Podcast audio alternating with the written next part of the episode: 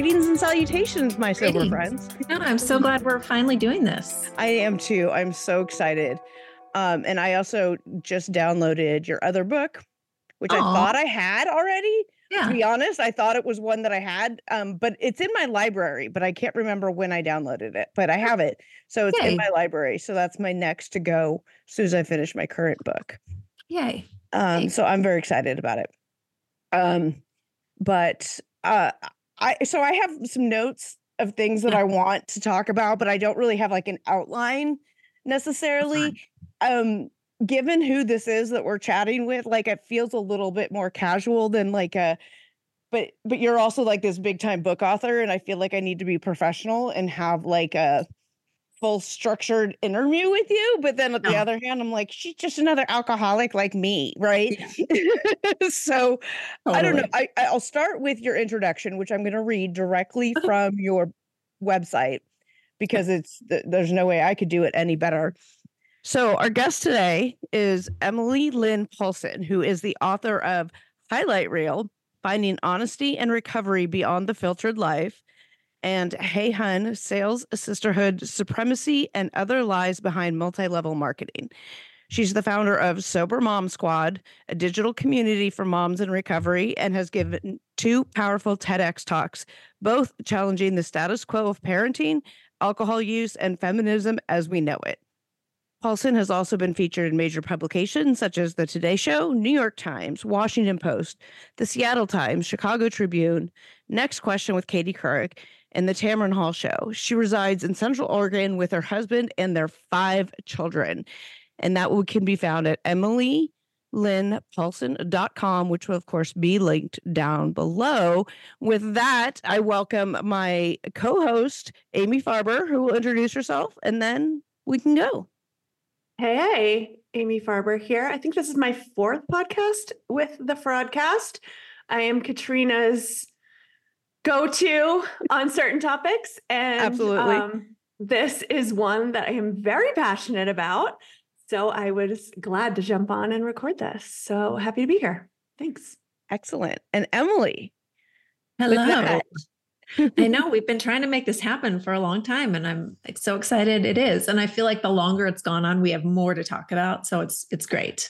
yeah like so many areas you know i had um come across i'd come across you on on instagram somehow and realized then that i also followed you on my other instagram like my personal one under sober mom squad i'd already been following oh, that for Yeah. many many years so when i made the connection I was like oh okay so when your book came out your Hey Hun came out. I immediately downloaded. I think I pre-ordered it. I downloaded it, listened to it imme- immediately, um, which was great because I do all my books on Audible, and you read this. It's read by the author, so it's fantastic. It's just like hearing these great stories of your life in this fictional MLM, which you fictionalized, um, but all of these great topics that you talked about and stuff, and then um somehow I ended up fangirling out talking to you and you agreed to come on and do a show with us. And I was like, oh my God, most unprofessional pitch ever to come on my show. But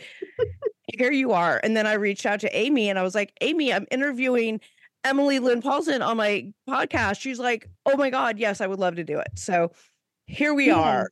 I love And how I it comes together. Yeah, here we are. The timing Uh, was impeccable. Let's just say that. The timing worked- was impeccable. it worked out it worked out i don't even know where to start because you, you know your your first book's about like so sobriety things like that your sober mom squad stuff came first and then your your anti mlm crusade which i i'm calling it that i don't know if you have called it that um but i liken you to that with this book um i don't know where we want to start Yeah. Well, I think it, that's a good that's a good place to start because now you just you're going to read my first book, right? And Uh-huh. you will see how when I wrote it, I was still very much in the MLM. And you could see how I was like you, you, once you read it, you'll be like, "Oh gosh, yeah, she was still really struggling." Like Mhm. I had I had kind of come to this realization that what I was doing was not okay and yet I like was like justifying it a little bit and maybe just not even dealing with it because there's just so much to deal with when you're in early recovery. Um, but I think you'll you'll definitely notice that when you read it. But it's funny because you know people are like, "Oh, you've written two such different books," and it's like they're really not all that different in the sense that I was using something to fill some need. And it was like, you know, the the drinking, obviously we know it was like my coping mechanism for all these other shit that had gone on in my life. It wasn't about the alcohol at all. And the MLM, again, like I joined for the same reason why I was drinking. I joined because it was an escape. It was something outside of who I was. It could make me better than I was, whatever. All of these these ambitious external things to try and fix myself. So they really were trying to like remedy the same problem. I find that I find that Oh, go ahead, Amy. Go ahead. I was going to say, and once you know once you come to an MLM, so I'll just preface that I was also in an MLM, not the same fictitious one that Emily was in, although we do have a bunch of mutual friends who were in that one together. I was in a different one, if definitely a worse one. And once you come to, it's really hard to square it as a sober woman, right? So, because everything we do in sobriety has to be done with honesty. Because if I'm not honest, I I risk I risk everything, right? Because the minute I start lying, lying to myself, that's where it all goes south. And so once you come to in an MLM, it's really hard to square it. So I can totally see. I have not yet read Emily's first book, but I have read Hey Hun, and I've never resonated with something so much in my life. It's crazy. Well, you know, I don't have the experience of having um, the MLM experience the way you ladies have, but I do have the sobriety experience. And in case that wasn't clear, all three of us are sober um, and have been um, for a number of years. I think Emily just hit seven years. I just hit eight years, and um, Amy just hit 12. Correct. Yep. 12 years, right? So, um, I was, fa- I found when I was reading Hey Hun, the parallels in my exit from the drinking world, my exit from alcoholism, in, as it were, active alcoholism, as it were, um, into you know rehab and and my process through after that to getting to to where I am.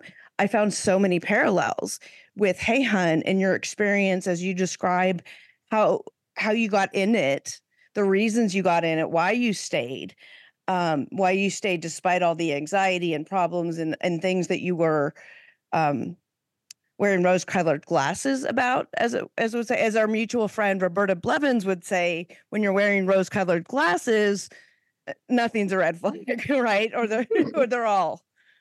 I screwed up her saying, but you you ladies know yes. what I'm talking about. Um, and and I don't know, I I want to talk about that a little bit. Um, is is the parallels for you? Is you you you talk about it, but did your experience getting sober sort of help inform your way getting through the MLM and out of it, or did it?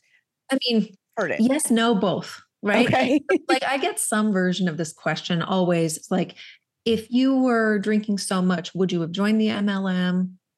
If you were, you know, if you hadn't stopped drinking, would you have quit? You know how like how does it how does it inter- interact? I'm pretty sure if I was not actively drinking, I don't know that I would have joined because it required me to squash so much of my intuition, which is what I use alcohol to do. It's like if I didn't mm. feel comfortable doing something, I'd drink and then I'd feel comfortable doing it, right? Like sending cold messages and doing all that shit. So then by the time I got sober, I had already hit this like peak, right? I was already at the top of the pyramid, right? So there there was very little I could do to knock myself down at that point. It was like everybody else was doing the work. And so in a weird way, it almost kept me roped in longer because I'm like, well, now I'm sober and I'm still successful, even though I'm not doing these things. Cause I'm like, well, can't send the cold messages, can't do this, can't do that.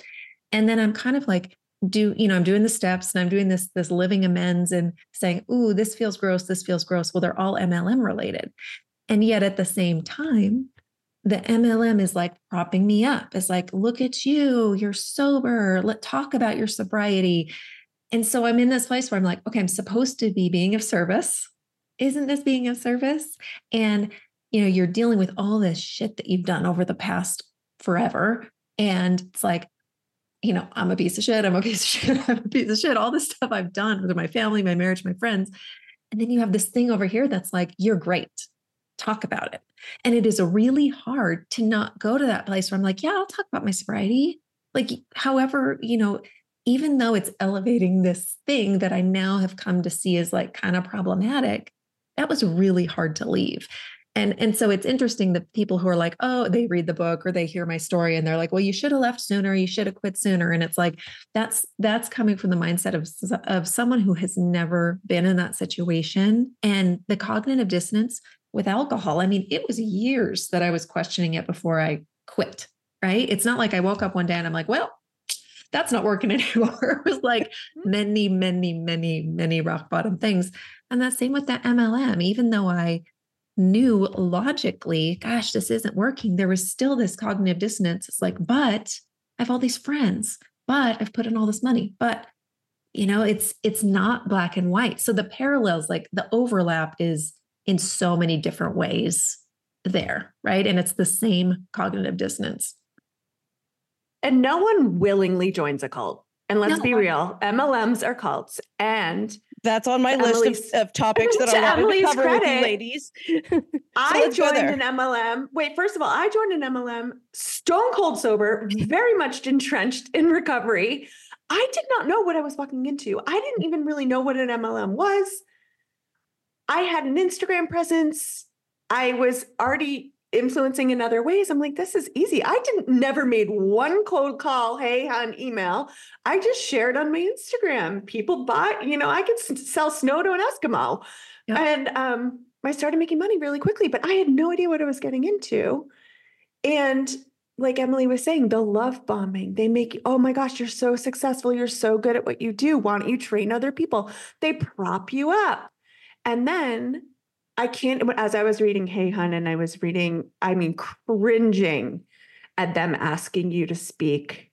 I mean, the motives behind that, that is just so disgusting now, like from, from a yeah. bird's eye view. But I can imagine, of course, someone asked me to speak, first of all, if someone asks you to speak, you never say no. We're we're taught that.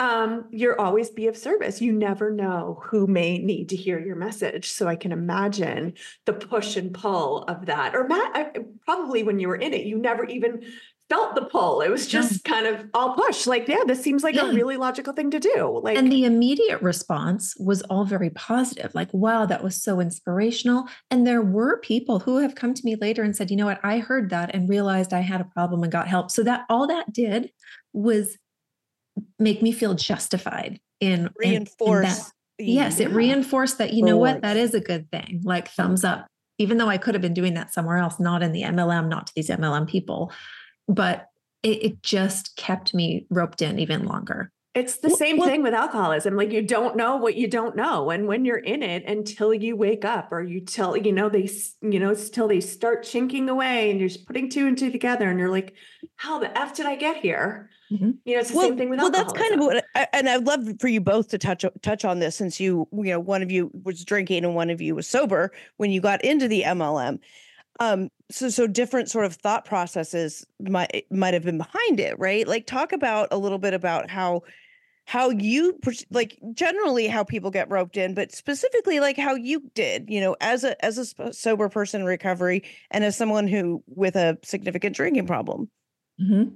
yeah i mean for me it was i was like the target market you know mlms really prey on isolation and you know i was a stay-at-home mom uh, they prey on people who are in like life transitions. I was done having kids and you know, I I wanted to get back in the workforce but didn't know how. Childcare would have been too expensive. So like I was the perfect target and I had a big network and I was, you know, conventionally attractive. I'm white, like all the things, right? Mm-hmm. So I I was I was right there in the target demographic. Yeah. And for me, I literally bought a product from another influencer off her story. I don't think she knew that she was roped into an MLM. It was the same thing. She was just like, she bought it from another influencer, and the influencer was like, hey, share it on your story. You can make money. And when you're doing that and you're already sharing your Amazon and your whatever hauls, mm-hmm. what's one more thing? It's another stream of in- income. I didn't give it another thought. And then, of course, the Huns in the upline were like, ooh, they looked at my Instagram. They're like, you have a pretty good following. You should share. And I was kind of like, whatever. I'm already like sharing clothes and whatever, I should do this too. It was a no brainer. And I did not even think, I, I didn't know anything about MLMs. Let's just say I was completely uneducated. I live in Boston. Like there's no, I don't live in Utah. I'm it's not a thing really here. And now the thing everywhere, you right? don't live But, in like, Utah. I don't live in Utah. I'm not a trad wife.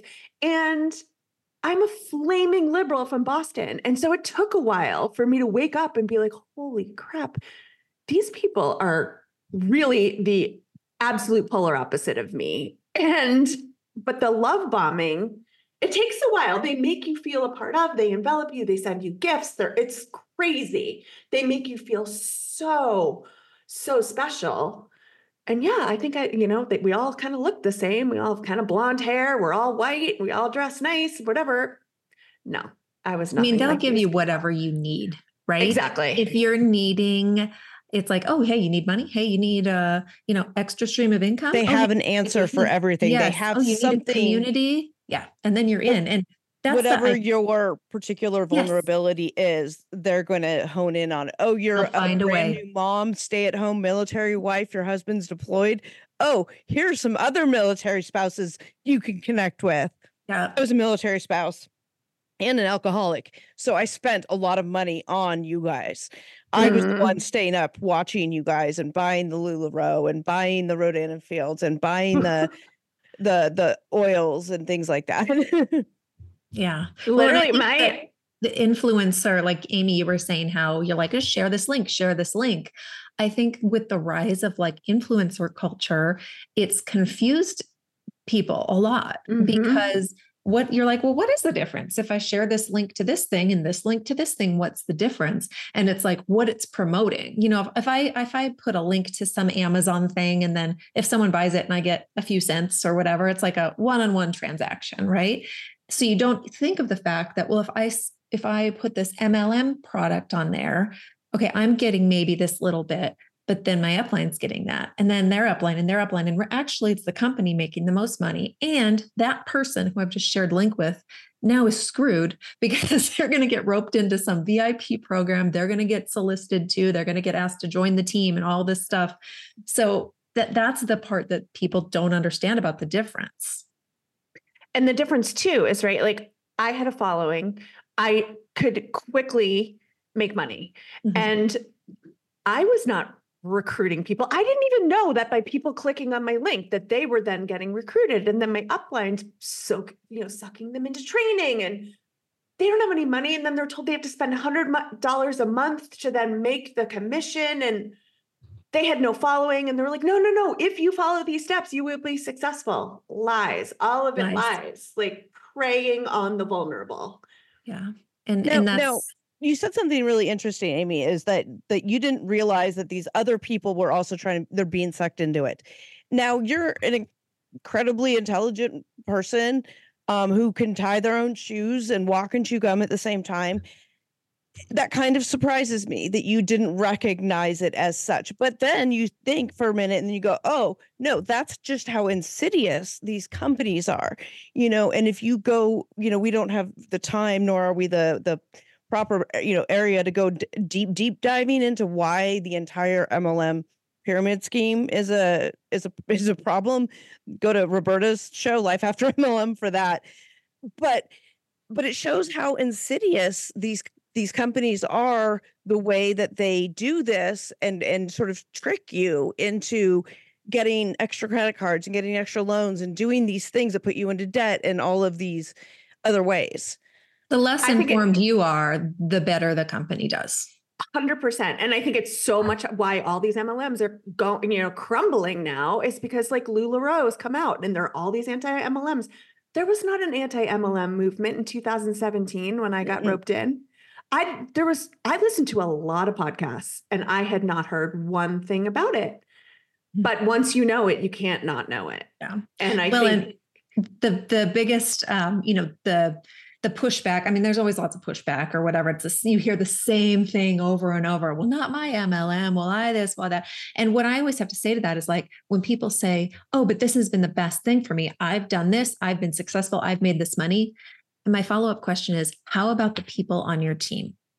Mm. And it's crickets after that because if you ask anyone who who says they're successful because you can never actually believe that, right? Like show me show me your profit loss statement. Show me your show me your The profit you know, loss W9, right? Like yeah, the losses that people don't talk about. They're always like, I made this and I made this and I made this. Yeah, but Yeah. what about what all you spent to get there? But yeah, show me your 1099, It's show me where the money came from.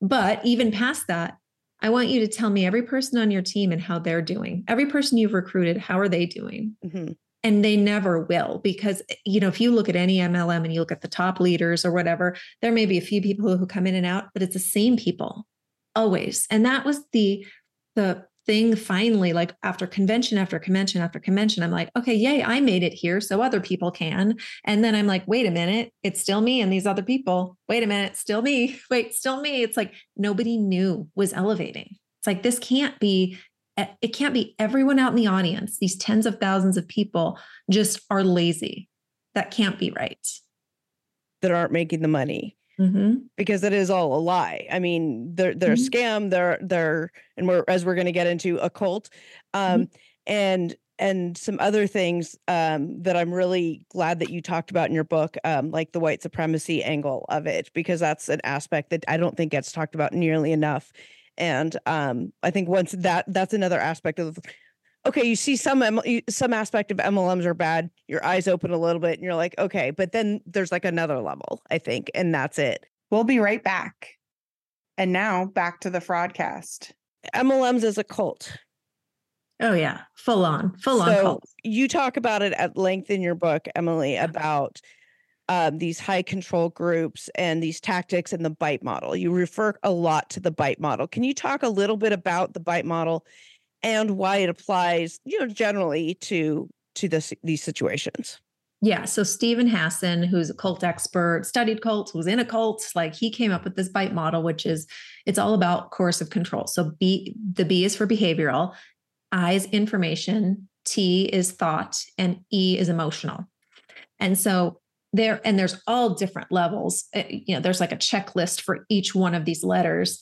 And when I went through, when I looked up the bite model and I went through the checklists, I mean, I was astounded by how many. I, I assumed it'd be a couple. Like, oh yeah, sometimes they make us wear like the same clothes, and sometimes you know they give us scripts. Okay, but it was like the number of things that I did not even realize were being done um, was That they were astounding. controlling your behavior in Yes. a coercive manner. So that was a checklist. Yeah. controlling your behavior in so many ways you know the people around you um the the information that you get like even the pamphlets that you get with the products the pamphlets you get for training the information you get only from the company and they don't want you to look at information outside of the company because they say it's biased and whatever and you know they they tell you about these studies but they don't ever like give you the studies um, so there's that information control and then uh, yeah, the thought control, which is that toxic positivity, right? The the don't don't listen to the haters. Don't um, don't read this. Uh, you know, if you believe good things, good things will come. Uh, that was really that that was really drilled in. It's like here's what you need to think about The manifestation. Yeah. manifest. Yep. Yeah. And all these platitudes like, uh, you know, just like here's Jeff Bezos at his table when he was, uh, you know, building Amazon, and here he is now. This is what happens when you just believe. It's like, bitch, no, he had money. He Believe, other I stuff. It's like he didn't just sit at a desk and believe. That's not. I just- believe Crumbl cookies will turn up at my door. Right. I Yeah, if you- believe. if you believe it will happen and and when belief is strong enough logic goes out the window um, and then emotional that's a really huge one and this i think the emotional control is what keeps people from leaving. Because even when you are like okay i changed my behavior because that's where i started i'm like i'm not going to recruit anymore i'm not going to tell anybody about the products anymore my behavior is going to change. Okay. Well then you know the information i get okay well i'm not going to read this stuff from the company i'm going to go out externally okay now i have this information holy shit.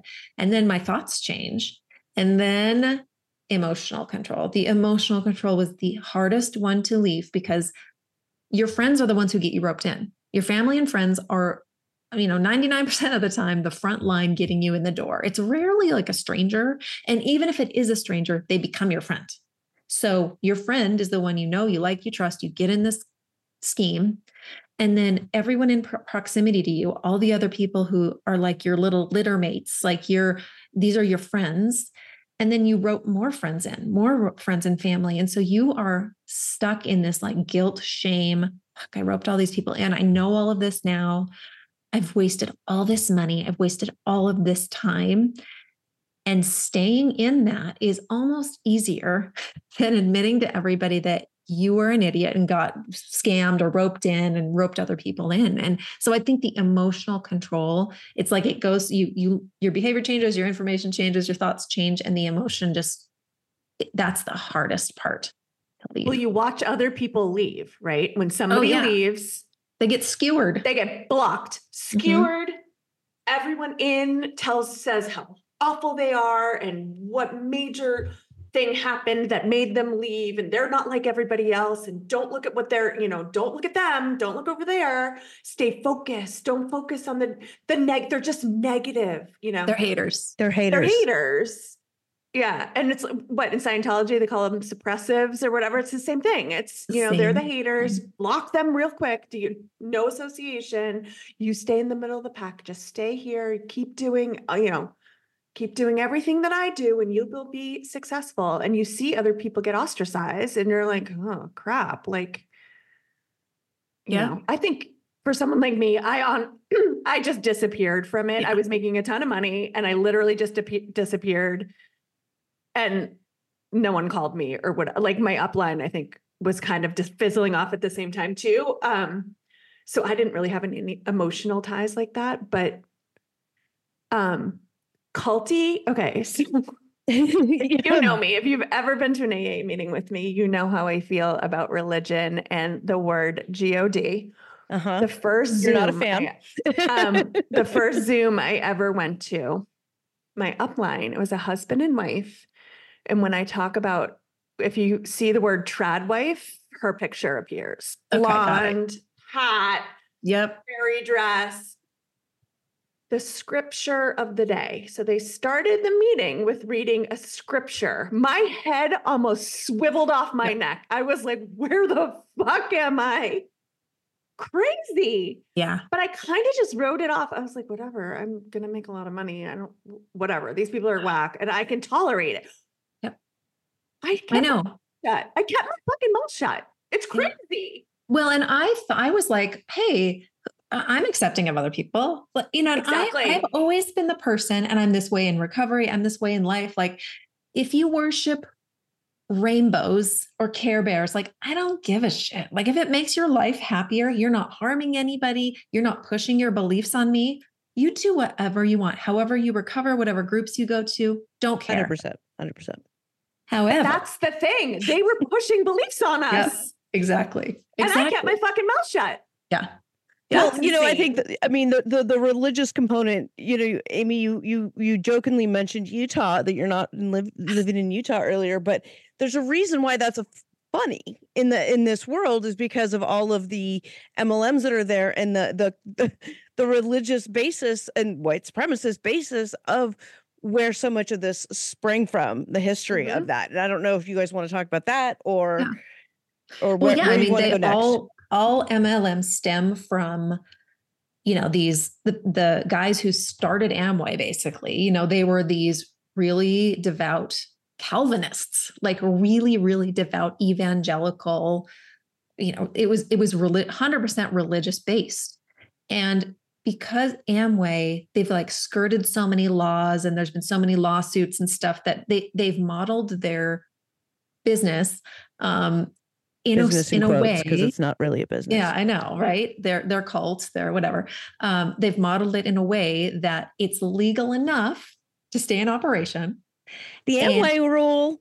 In yeah, fact, the Amway rule, and so legally every, called the Amway rule. It is. So every other company has modeled themselves off of that, and so extrapolating that is like then every single company is based on this very religious model, and you know, obviously, Salt Lake City, Eh, is like the mecca of all of these MLMs because of first of all the tax laws in Utah and because people are already in these really like small exploitative communities. You know, they're already kind of being told what to think, believe, and feel. And so if they're like, oh, well, you're at home with your like 12 kids here, and I'm not like trying to stereotype every Mormon, but this is why there is such a huge Mormon component because they're like, hey, you know what? You're not supposed to work outside of the house or whatever, but here you can do this. And, Mhm. you know, this will be all about the you know, get, this is a gift to your family. And, so it just, The, and Yeah, all, all the all the religious language that that And and then you to- bless other people. you bless but the whole thing people. too and and it falls under you know in mormonism a big part of culturally is keeping a diary and recording things and sharing things right so sharing your life with others and i think it started with sharing the gospel and then it's just like this is how we live so that's why you see uh, so many female in- influencers are Mor- Mormon. If you dig deep, you will find Oh, yeah. that a huge number of influencers, whether they're MLM or not, are Mormon women because it is a big part of their religion and they are being told by their elders to share. Um, and so, why wouldn't you? If you're a woman who's home with their kids and you're told that you should not work outside of the home, but they also like really nice things. They love those Chanel bags and, you know, they love their fancy cars and whatever. You got to look a good great- at uh Tuesday. You gotta Bible look good. or the uh the the wedding shower craft fair palooza because And like, it is really do, an right? aspirational life. If you're looking from the inside, from the outside in, Oh, it yeah. is very aesthetic and it is a very aspirational life. And I think that's why a lot of it stems from that community. And then you get someone like me or someone like Emily who's not from that world and we're totally got whiplash. Like all of a sudden we're from the outside looking in, we're like, oh, that's the oh, those women are really pretty. They look like they Mhm. are making a lot of money. I look, I think I could do that. And then you're like, what the fuck have I And got then- myself into here? And then by joining, we endorse it. My and then me as the consumer, particularly when I was drinking, I'd be like, "Oh, these women have their shit together. Look, they're beautiful. They're pretty. Look at her. She she can pull off that glasses shape, and I've never seen a woman pull that off, and she looks fantastic. Like maybe I can too. Look, she's convinced me that I can pull off those sunglasses or that whatever, or that I need these rings that come from whatever, you know, Yeah.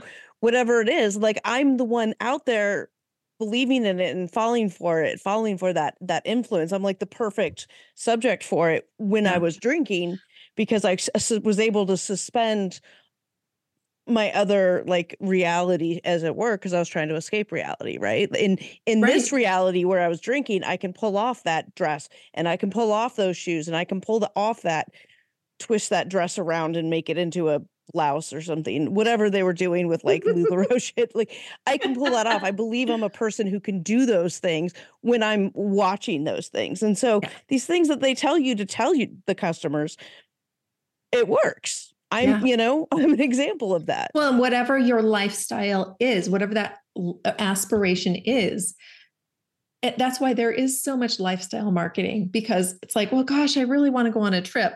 Bing, like in someone's stories, all of a sudden they're on a trip. Yay. Oh, I really want like an expensive bag. Bing. All of a sudden you see some boss babe with their expensive bag. Like they hit every single possible pain point. Oh, I want money. I want this, that. No matter what that is like it's it's enough to catch your eye even like the most skeptical person So let's talk about the trips and the bags and all the things and yes, then 'cause- MLM. and you mentioned conventions, uh, plural, and I so want. let's I want talk this about all the in quotes free stuff that you get from invited being to in an speak, MLM. but you had Yeah. to pay your way there. Let Mhm. yeah, let's go there. it's all such a ruse it is such a ruse and and the the free car is the best example because this is like the rolling trophy that almost every MLM has a car program and it sounds really great it's like oh you get to this title you get a free car and it's complete bullshit so you get to this title which Yeah, by the way You described this really, really well in your book. Like your chapter on this, it was like I had never had it broken down this way for me before. And I think it's a really great example, like you said, to use to show the whole the whole thing. So Yeah. Yeah, Yeah. go ahead. So you get to this title, and the way you get to the title, by the way, is by recruiting people and by shilling the company's stuff. And you cannot get to any car program in any MLM without recruiting, without heavy recruiting, and without those recruits also recruiting people. Right. So, this particular title in my company, you had to get to a certain level, which meant people beneath you had to recruit as well. And so, uh, automatically, it's like that you're the target market. And when you're close enough, when you're like, gosh, I'm almost at car level, you're desperate. You're like, I'm going to get a car. I'm going to get a car. And so you'll, you know, you'll start signing up relatives and, you know, guinea pigs, whatever. Your cats and your mm, And, dogs. yeah, and- cats and dogs and children. And so you get to this title. Yay, I'm at car volume, whatever this title is. And then the company's like, okay, cool. You have to maintain this title for whatever amount of months. For my company, it was three. Okay, so you get there, you hustle, you're spending all this money, you're doing all this work, and you working hours and hours and hours, busting your ass. Cool. I maintain it for three months. Yay. Now what? Well, now go to the dealership and get your car, but it has to be white. It has to be this particular brand, which is always a luxury, you know, Lexus, Mercedes, Cadillac, right? Well, those are very expensive cars. It has to be new. Um, you know, you're talking hundred thousand dollar car, like off the lot. Like they're telling you go pick out this car and you're like yeah, okay i'm gonna go get this you know hundred thousand dollar mercedes great except ding ding ding Yes. So go down and and go ahead and lease it or buy it. So you are just buying a car. You are leasing the car or buying the car yourself. They are not giving you money to do that. And so if you've ever bought a car or leased a car, you have to there's a down payment, there's licensing, there's registration, you know, and then you've got payments, right? So on a hundred thousand dollar car, your payment's mm-hmm. pretty high. It's over a thousand dollars a month, right? And then the company is so generous. The car program is they give you money in your paycheck every month as long as you maintain that title.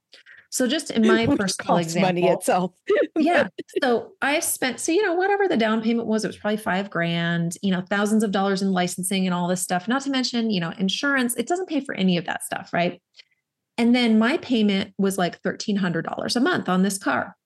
The payment I got from the company was $750.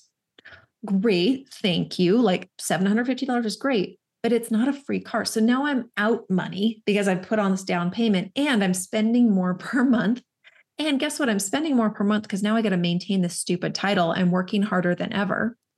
So for me, it was like, okay, I make enough money that a few extra hundred dollars a month is fine, I guess. But it really is just to show people, like, oh, I got this free car. Well, it's not free. And what ends up happening to most people is they can't maintain because it was so artificially structured that they drop back down. And guess what? Then they're on the hook for the whole $1,300 payment, $1,500 payment, whatever, that most of those leases end up getting returned so now here's a stay-at-home mom with this luxury car. with a luxury car that she couldn't afford yeah. with a husband who's probably bullshit, right? Like the manipulation of like, I can just imagine. I never, my company didn't do cars, thank God. Yeah. Um, but my husband says about me, like the train has left the fucking station, right? So like you've got this company telling you you're getting a free car and you're not reading the fine print. And all of a sudden you're roping your family, not only yourself, but you've got a whole family and five kids who are now going Yeah. into debt because you have a free car. It's the manipulation is insane. And you can't not get the car because that's what people are like, well, do you have to get the car? Well, no, you absolutely don't. But do you know what happens when you, oh, you hit car volume and everyone's shouting you out on social media and your uplines are like, you're almost at your car, you've almost earned your car. And you don't go get the car. Like, what does Mhm. that say to other people? Like, it's it's embarrassment. You can't not then get it. You're like shamed into going and getting this car that you can't afford. Well, and this is sort of the result of years um, of grooming you too. Like the company grooms you guys as as these sellers to, or quote unquote business owners, to post. You know, because of Lularoe, because of Pampered Chef, or whatever the Yeah. I Thrive, or whatever all the stupid hashtags are. You've been indoctrinated into this world where when you get to that point i mean you've been doing it for so long at that point they've groomed you into this is what you do you get these things and you never talk about how it actually isn't free you say oh it's a free car or um, if you sign up, you can get these extra free things, but you have to doesn't say that you have to buy the thousand dollar starter package in Right. order to get those quote unquote free things. But then you know you more and more and more, and then oh the free uh, conventions, and we're going to invite you to speak, but you have to pay for it. No, like Well, and if you don't, you're not showing up as a leader. It's like, okay, well, you can knock at the car, but you know, then you're just you don't believe in yourself and you don't believe in your team. And if you don't believe in yourself, your team's not going to believe in themselves. And gosh, they're not going to try and get the car. And then it's like you go down this whole rabbit hole of, okay, well, I guess I got to spend money to make money. And the manipulation of it all, right? I, Mhm. they're quote unquote giving you a car so they can hold you hostage. Mhm. Because once you then get the car, you need that $750 payment to be at least be able to offset half of the car. If you leave the MLM, then you're stuck with a car payment that you can't afford. So it's like the whole culty side of it is they're really, you know, tethering you to them without you even knowing. You've just, it's so insidious and so subliminal that Yeah. by the time you're, you know, neck deep in it, you're like, how did I even get here? Well, that's that's another interesting thing that I uh, that the manipulation, particularly at these higher levels. You know, Emily, your experiences in in Hey Hun that you talk about, you know, you attained a status that was a pretty higher level than just, you know, Barbara down the street, you know, trying to sell her oils or whatever it is. Um, so you were, I think, you know, you you know, you went to conventions and you were this leader and you had to speak out on all all this stuff, but as Amy points out, the manipulation that was involved in all of those levels, I think, is exceedingly um, insidious. It's super, super insidious, and it gets, I think, worse the further up you get. Can you talk a little bit about the manipulation that you experienced in Yeah. that? Yeah. So if, you know, in the beginning, it's like, well, you need to believe in yourself. And by the time you keep going and you're recruiting people, people are believing in you. And so once you are at that place where it's like, okay, well, if I, you know, if I quit now and I just didn't believe in myself, oh, well, it's just me. Right. But if you quit at those upper echelons or you're not still making it or not maintaining or not still showing up, you are letting down all of these people. Like all these people you recruited they're they're looking to you. You're their example. And that's really manipulative because even if you're you know where i was in the place where i was like kind of seeing the writing on the wall i'm like well i can't pe- bring people in and then not like show them a good time i can't bring people in and not like spoil them i can't bring people in and not let them still believe that this is possible even if i didn't necessarily believe that it was so again, like I was between a rock and a hard place because it's like, how can I not stick it out with these people? Because again, they're believing in me and they trusted me and I brought them into this. So I think that's that's a really hard part. And that's the thing I hear most from the hundreds and hundreds and hundreds of women who are still in MLMs, who are still kind of up there, maybe have a team. Maybe they're not really making much, if any, money, but they've brought a lot of people in. They've got a lot of customers, whatever. And they're like, what does this say if I quit? Like, what does this say about me? And what does this say about them? And I'm just, you know, they just feel so emotionally stuck. Even though You the whole thing is built on a lie. Yeah. It's like a house Right. of cards. It's built on this toothpick. Let's talk about you talk a lot in your book about maintaining the image. And so Mm. for anyone from the outside looking in, right? You see these top leaders, these women who are top leaders in their um whatever MLM they're in, right? And they have their Mercedes, they have all the designer bags, they're flying first class to the trips that they quote unquote won. They're in designer clothing, they're walking the stage. Let's talk about the cost of that. Um, not even emotionally. Let's talk hard, cold numbers Mm-hmm. because that is mind blowing. If you don't know anything about it and you're just seeing it on social media, you would believe that these women are, first of all, I love that they're the in the millionaires, like they've made a million dollars. yes. Oh, yeah. Yes. So that, and that's my favorite. sales even- Is that over the course of profit? their Really? lifetime. Is that a Yes, no. It's genuine profit. profit? It's not even No. Nope. That's my favorite thing is, you know, I mean, articles are always going to be clickbaity, but whenever uh, there's a an outlet that I write an article for, an essay or whatever, or they do a feature on the book or something, it's like woman becomes millionaire in MLM, and like, and it's like that's not a millionaire. So So that's that's the first thing. It's like, okay, the million dollar circle, the million dollar earners. I'm a seven figure earner. I'm a, all these terms you hear all of the time. So to be a millionaire in an MLM, you have to earn a million dollars in commissions over the course of however long you've been in there. So by the time I became a million dollar earner, I was in like four years or maybe five, I don't know, four or five years. And so I got, I, I'm now the million dollar earner. But that is over the course of that time, which if you divide it up, okay, that still sounds really good. That's before taxes. That's before all the money you have to spend on the car and all the clothes, the conventions. And so automatically it's just complete smoke and mirrors. At no point did I have a million dollars in the bank. At no point did I have like thousands in the bank because it was all coming in and going out, coming in and going out. And the more I, more successful I got, the more I had to spend because again, you're love bombing your entire downline. You're having to pay for these trips, you're having to pay for these conventions. Yes, even the free trips because they give you like the basic airline, you know, airfare or whatever, which ne- the schedule never works for anybody. You got to switch stuff around. Usually it's like, well, we're going on this trip across this ocean. We might as well make it a couple days. Got to get childcare. Got, you know, not all the meals are included. A lot of the excursions aren't included. You end up spending a lot more. And anything they give you, any gifts, are tacked onto your earnings as income. So when I got my 1099 at the end of the year, it was like, you know, commissions, however much money, gifts, you know, $100,000 or something. Like, and, and here's the thing is like, okay, a Louis Vuitton luggage suitcases, that's cool. Thanks. I can't like pay my mortgage with that. I can't like so that's it's showing up as money to the IRS that now I have to pay taxes on, but that wasn't money that I got. So the amount you're taxed on is so much higher, especially anyone who's a 1099 contractor knows your rate of tax is like way higher. Mm-hmm. And if you're making that much in income, again, air quotes, your tax rate is going to be even that much higher. So the amount that you're actually taking home after you're spending all this money is it's like nothing. Nothing. And so when people or say you're like, in debt yeah how come you know how do you have nothing to show for it? It's like read the book. Like you will see why it's, every read the book. Yeah it is read so, the book.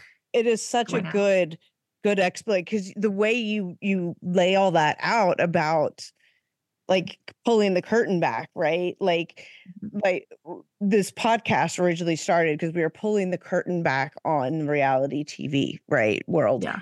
And and um now you're doing it not not just you i mean the all of the you know anti mlm community is, is trying because you guys are trying to educate the world out there um because it is harmful to people. We'll be right back.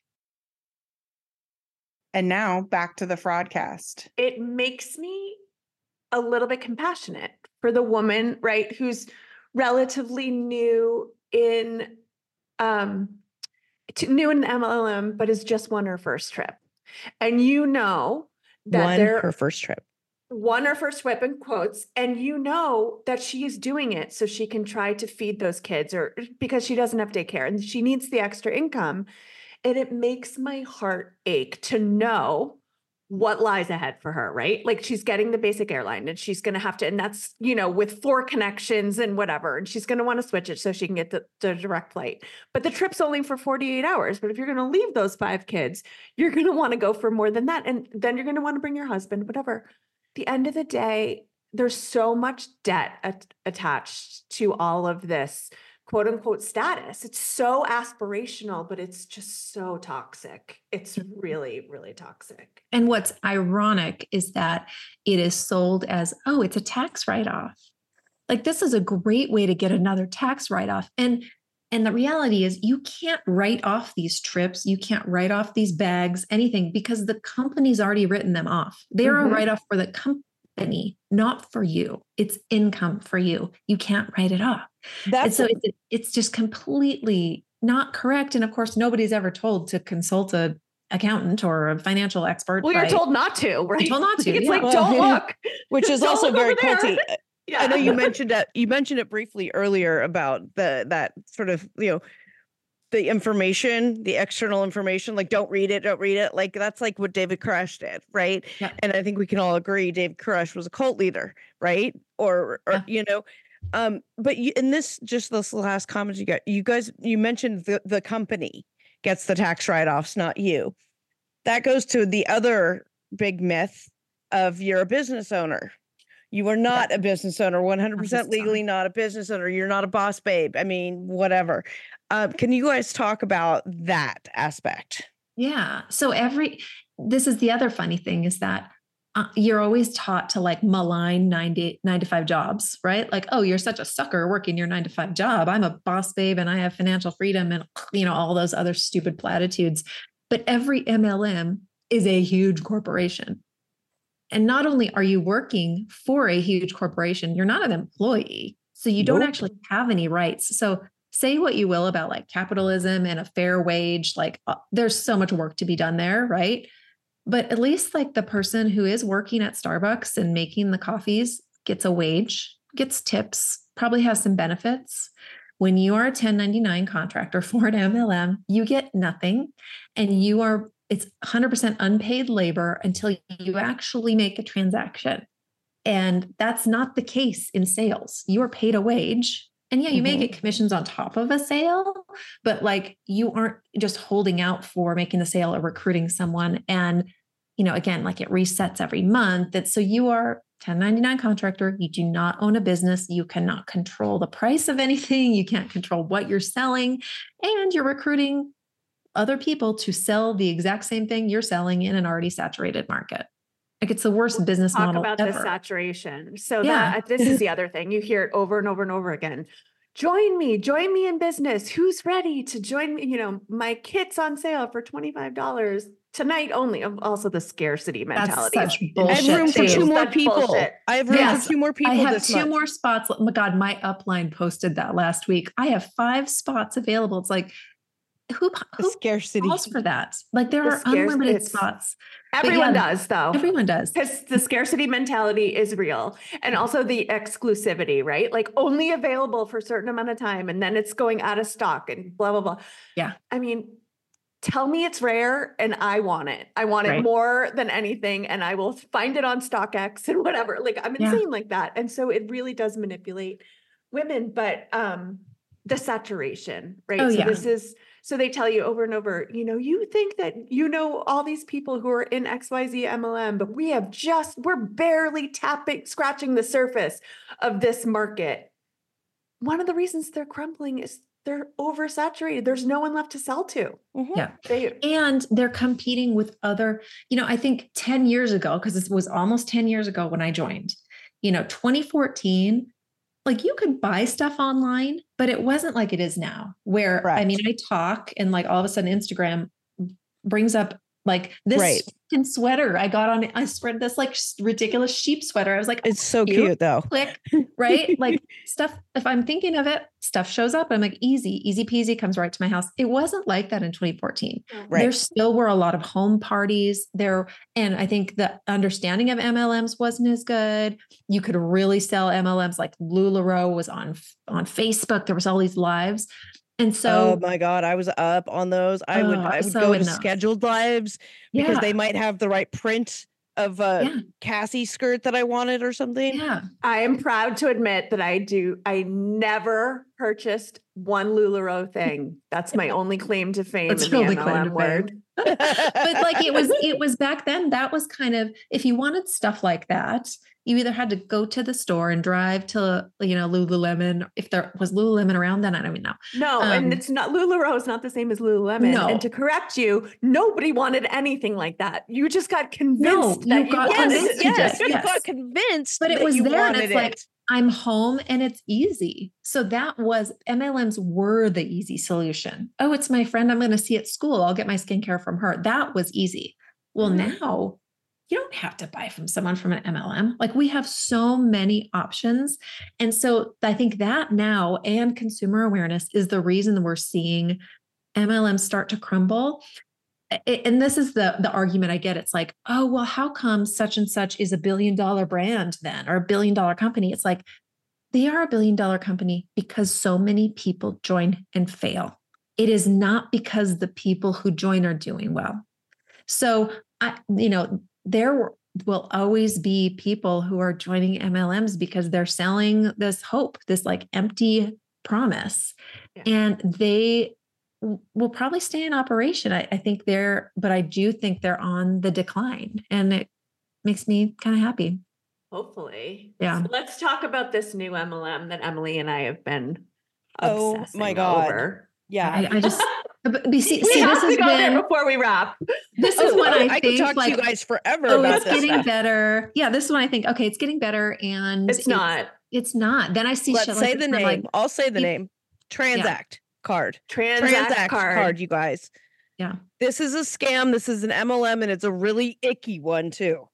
There's no product. So let's they just start. there's They just no they just decided to get rid of the product. We're, these there's MLMs no product. structure is it doesn't matter what the product is. Yeah. That's kind of the point of them, right? this It's is the like mass, there's a bunch too, like master resell rights, seven figure income solutions. Like there's all these where they're selling, they're literally not selling anything. They're selling like a system or it's like pay me $500 and then get other people to pay $500. It's like, that's a fucking pyramid scheme. They're going back to the original pyramid schemes Yeah. where it was like envelopes That's of like money, NXIVM. Yeah. Yeah. They're Um, selling a dream. It's right, so- so Transact card is this new one that just decided, well, since the product doesn't matter anyway, we're not going to have a product. Let's let's talk about what Transact card is. And and there's this is like really kind of insidious so and and out there. So I think it's important to give it some face time. Go ahead. Yeah. So I only know of it because I've had a couple of people from my former MLM try to tell me about how it's not a scam. And you know how something's a scam when someone, their first explanation is why it's not a scam. Like, say no more. That's all I need to know. And what I what I've gathered is that it's a debit card that you use. And you know, here, here's what it's based on. It's based on the fact that I have a credit card. If I use it, I get points. I get to use for shit, right? I get miles for airlines, whatever. That premise is not new. But what this is, it's a card that links up to your bank account, and you use this card and you get these points, which are Z bucks. Okay. So you're you're buying just like normal. Then you get these Z bucks, they're your points that you get to spend in the Z store. Okay, that sounds like fine to me, honestly, until you look and you see that the stuff in the Z store is not marked down and it's nothing anybody wants. And there's actually nobody actually has a card yet. And all of these people all of a sudden are like vice presidents and, you know, like they're of, of nothing.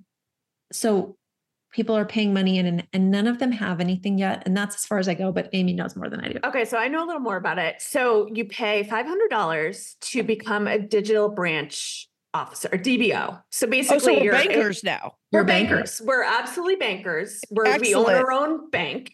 Um, and you can become a digital branch, off, branch officer and you can recruit three people under you and then get promoted to, oh, and then w- once you recruit three people under you, then you get your $500 back. So, I mean, there's, Total you know, you're winning, right? So Oh, then, right. You you get um, free free money. free. So the worst part of this whole thing is their whole shtick is that yes, Emily has credit cards where she can earn points because Emily has credit. So Emily is in a position of advantage where she has enough money that she can have a credit card. There are a lot of people out there that Yeah. don't qualify to have a, they have horrible credit and they can't get a credit card. They're living paycheck to paycheck and um, there's no way for Don't them to have one of earn these cards that's giving him travel So- points to fly to Right. So Germany. this is for them. So like if you are living paycheck to paycheck and you can't feed your children and you can't even really put gas in your car, you're our target audience. Then by all means, give us five hundred dollars. give us your money. Get no, it's only twenty five what's dollars in for it the for the- year. For, what's in it for me after I give you my five hundred dollars and the ability to recruit So, people under me? Allegedly, you can recruit people under you, and What do I get? There's six different streams of income, Katrina. Six? different streams. Wow. So you make money on recruits, you make money on their recruits, but then also Do I get part of their five hundred dollars? I guess. And then if you can convince people to pay $25 to get the actual card Oh, to so the start card earning money Z-Bucks, too. you can make money on every swipe. The issue is there's no card. So they don't even have a partnership with a bank.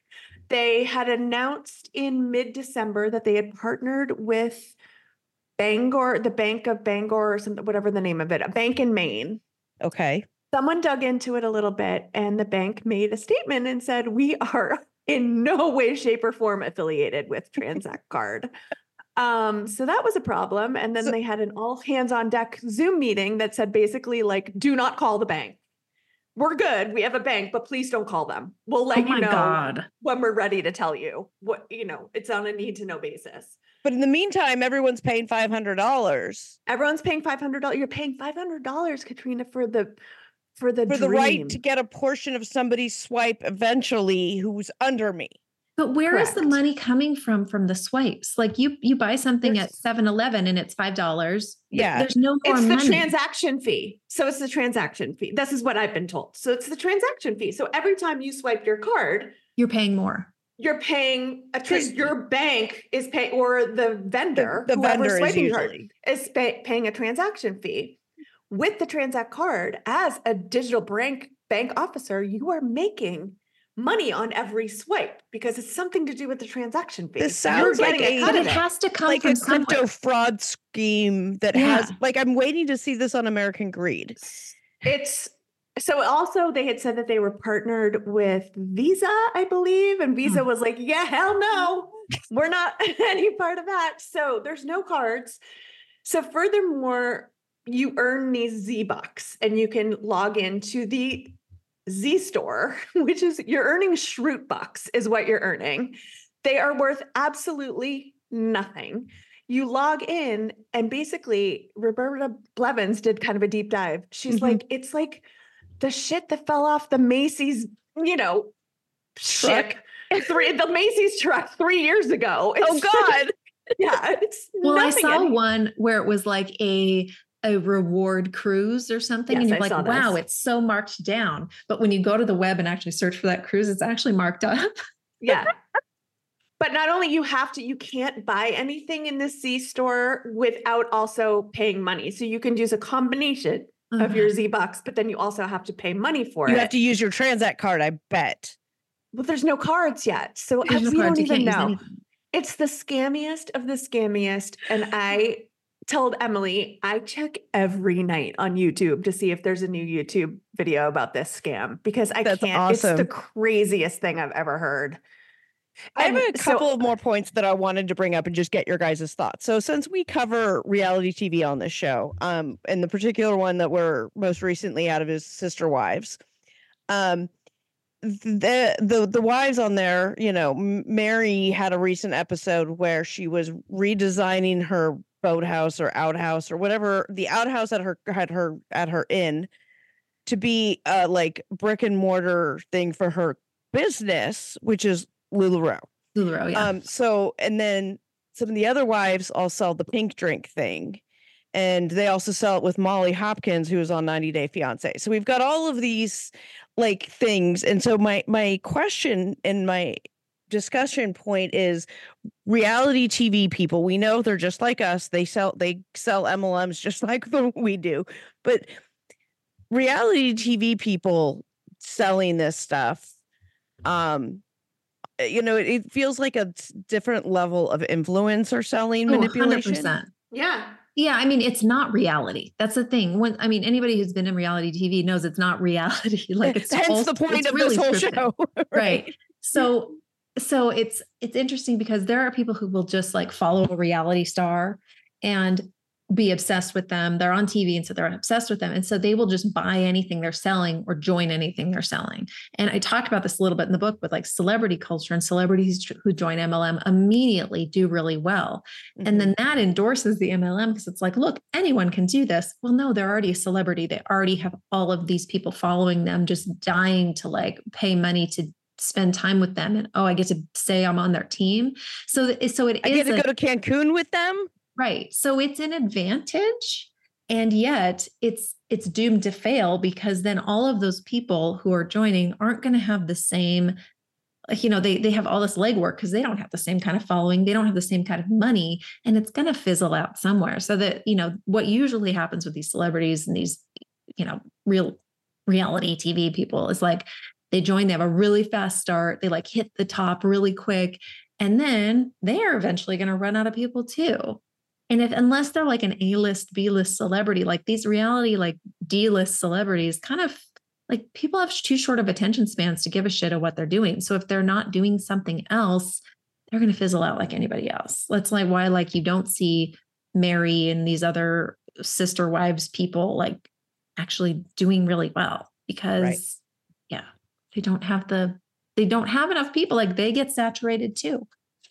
Yeah, Amy, as a, as a as a fellow reality TV connoisseur um, and influencer uh, in your own right, your thoughts?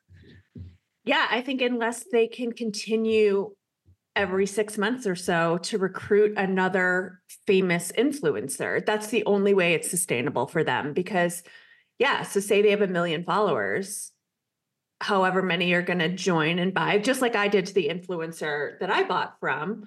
Um, a small percentage of those people are going to then try to do the business, right? They're just going to be customers and they're not going to buy into when the upline tries to get their hooks into them. And it's a burnout. It's just a burnout model. There's no sustainability. Even if you have a million followers, yep. there's just no way to sustain it.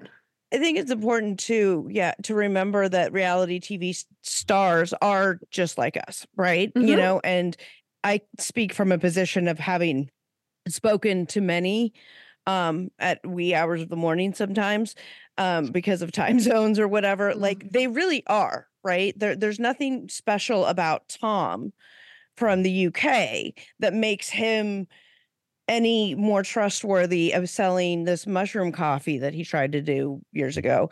Um or or you know Molly may be fantastic at fitting you for bras but you know what does she know about nutrition and this whatever plexus pink drink bullshit banana whatever like remembering that they that, that there's nothing more trustworthy about them and in fact mm-hmm. because of some of the choices i saw them make on the reality tv cho- school or show like i don't trust their judgment right For like sure maybe not. that's a, maybe that's a point um one thing i i wanted to talk to you about too is you know you you you'd already written a book emily you do sober mom squad and then you wrote this one. Um, obviously, speaking out and sharing your experiences about these in order to help other people is is um, if not your intention, it certainly is what has happened um, with all these. And uh, you know, both Amy and I are open about our sobriety as well. P- same reasons, you know, we want to you know get a stigma and stuff. Um, talk a little bit about that. Can, how sharing your experience has helped your own journey, um, has influenced some of that, um, and I think why it's so important to continue to speak out. Yeah, I mean, I'm very much a person who I was a I was a secret keeper. I was a liar. I was, you know, I was shady as shit. And so I knew that didn't work, right? Like I knew keeping secrets didn't work. And so my intention with the my first book was really um it wasn't like to be some bestseller or to be you know whatever. Like I, I had a very small publisher. It was really just having my my story all in alignment.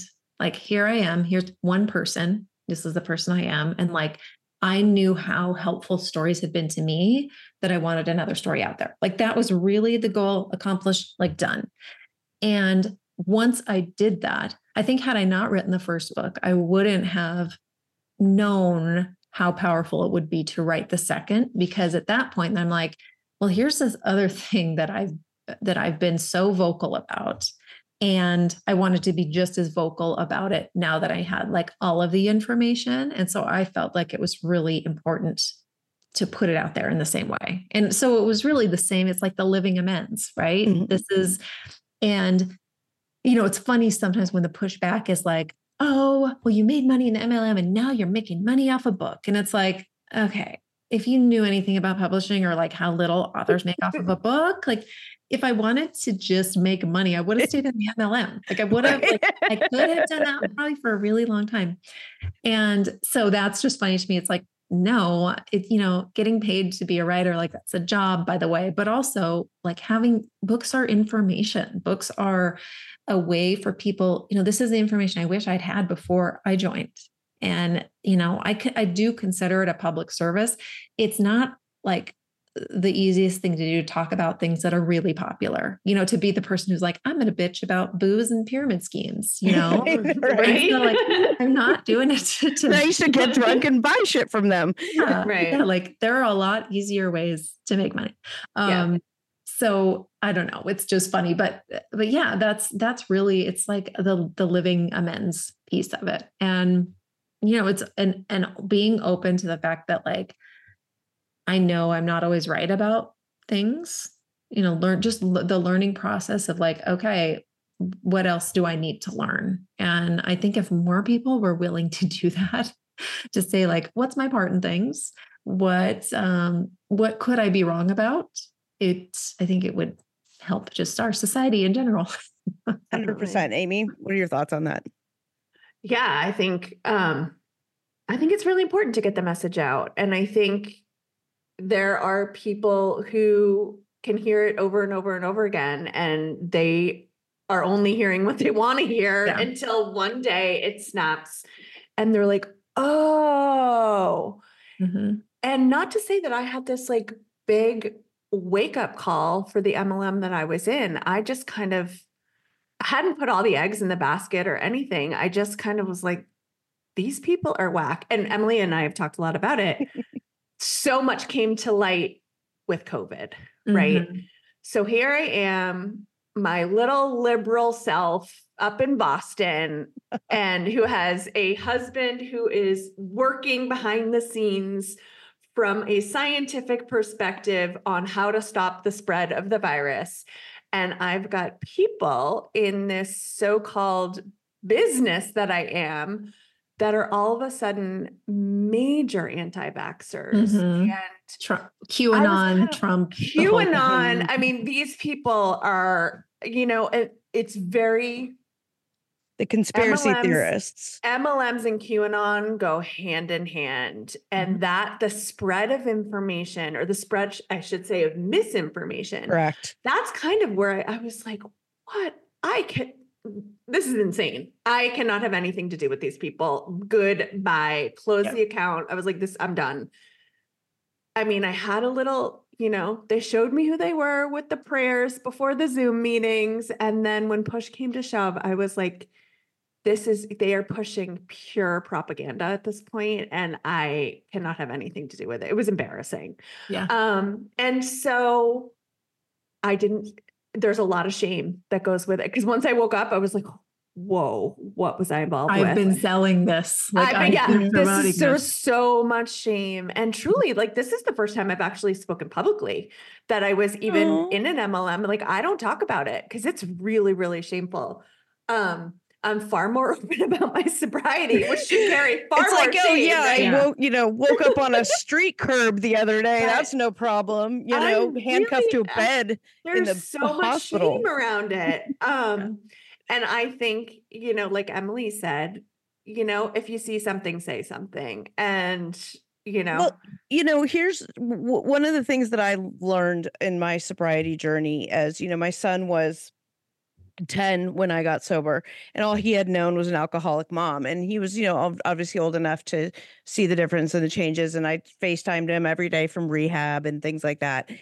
And um, he's been very much a part of my recovery journey. Um, and and part of that is to show him that you can have gone through these things and um survive them and learn from them and be better for it you know i i i consider myself a very grateful alcoholic and um i make that known because i think it's it's really important and it's part of my own sobriety story and um part of the reason i'm am so vocal about my own is to help erase that stigma right? The the shame and things like that. So so amy you're touching on shame you know um some and and there's a huge shame spiral i think. We particularly as women um i can't speak per men just because i am not one um but you know we we have these shame spirals and um what helps me in recovery is seeing other women who've been through the same thing that I have, who've been where I've been.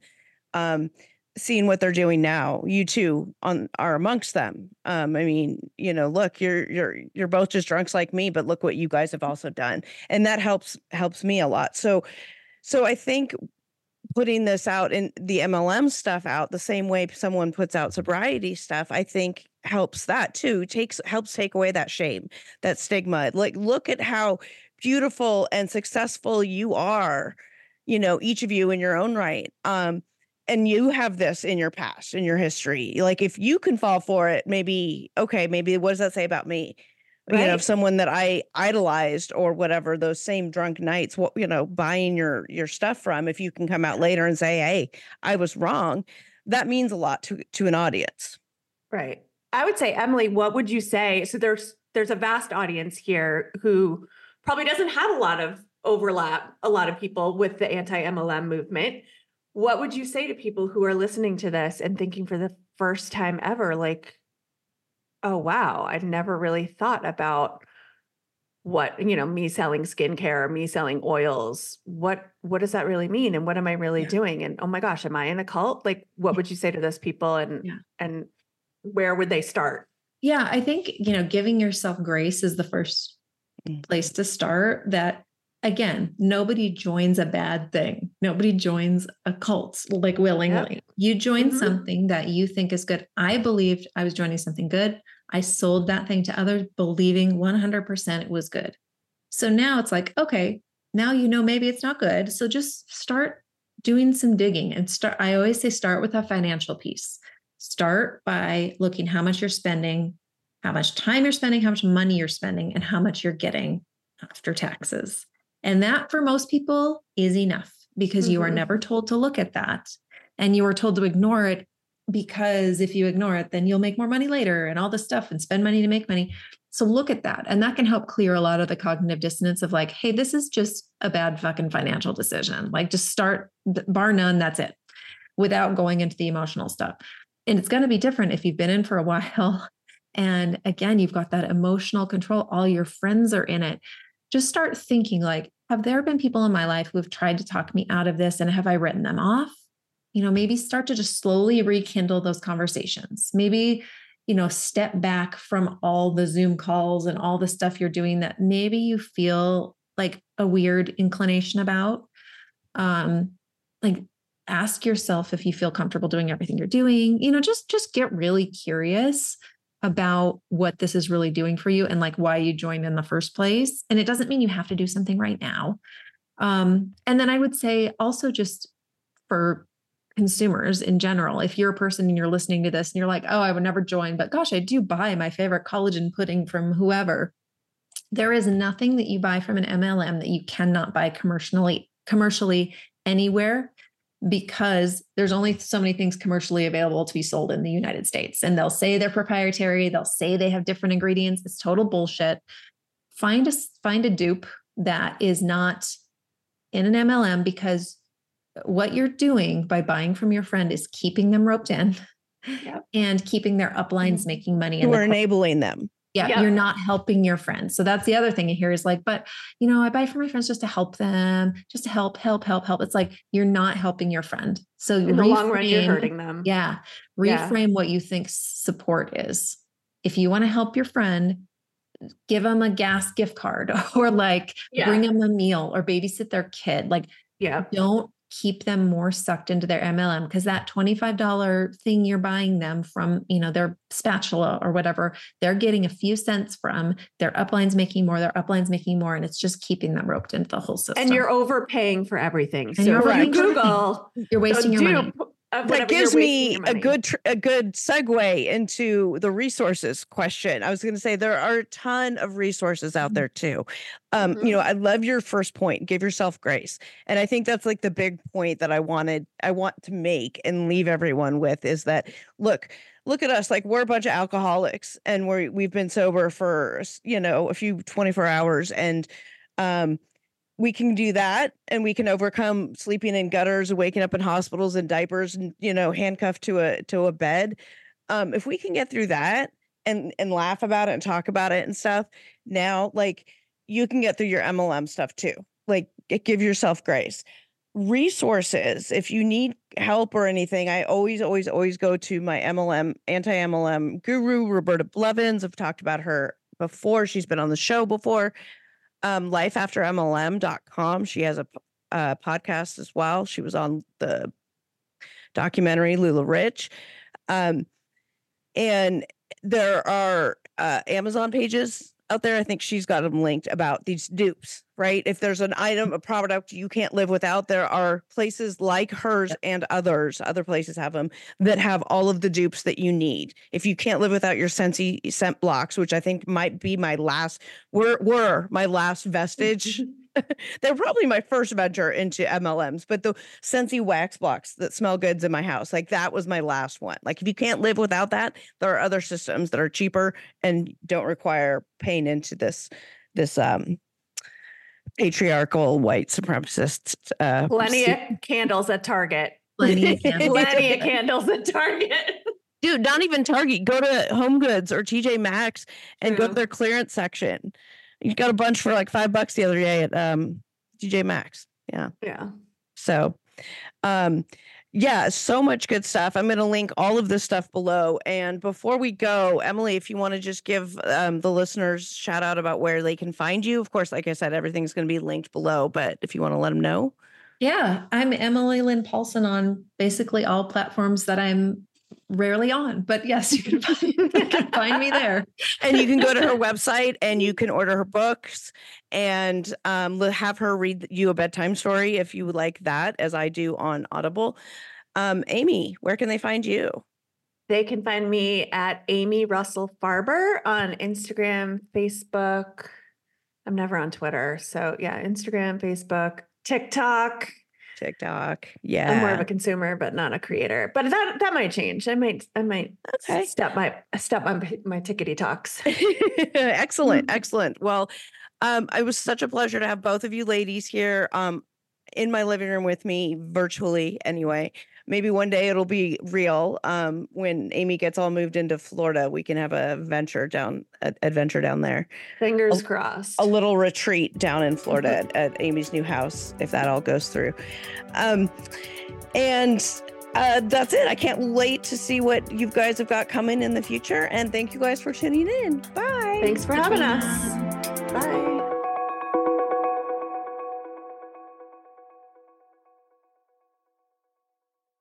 Hey, fraudcasters.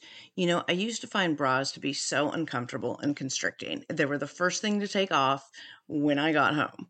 But Skims has changed all that. You guys know I love my Skims Fits Everybody t shirt bras. I own them in just about every shade now. I wear them every single day uh, when I leave the house. And they are completely worth the hype for the amazing shape and support they give. But what I was not expecting from them was how comfortable they are. Even the underwire bras that I wear all day, I barely even notice. Definitely not the first thing I take off when I come home anymore. Y'all, I'm a 36 double D and I've had a reduction and I've gone up and down and lost weight and gained weight and all the things. And the Fits Everybody t shirt bra, I swear, fits me the best. I finally found a t shirt bra that I can wear. But not only that, it is the best bra that I own. It holds the girls in so well. And let me just say, Hetero Life Mate really appreciates these bras too. Shop Skims bras at skims.com. Now available in 62 sizes from a 30A to a 46H. Plus, get free shipping on orders over $75. And if you haven't yet, please be sure to let them know that we sent you. After you place your order, select podcast in the survey and select our show, The Fraudcast, in the drop down menu that follows.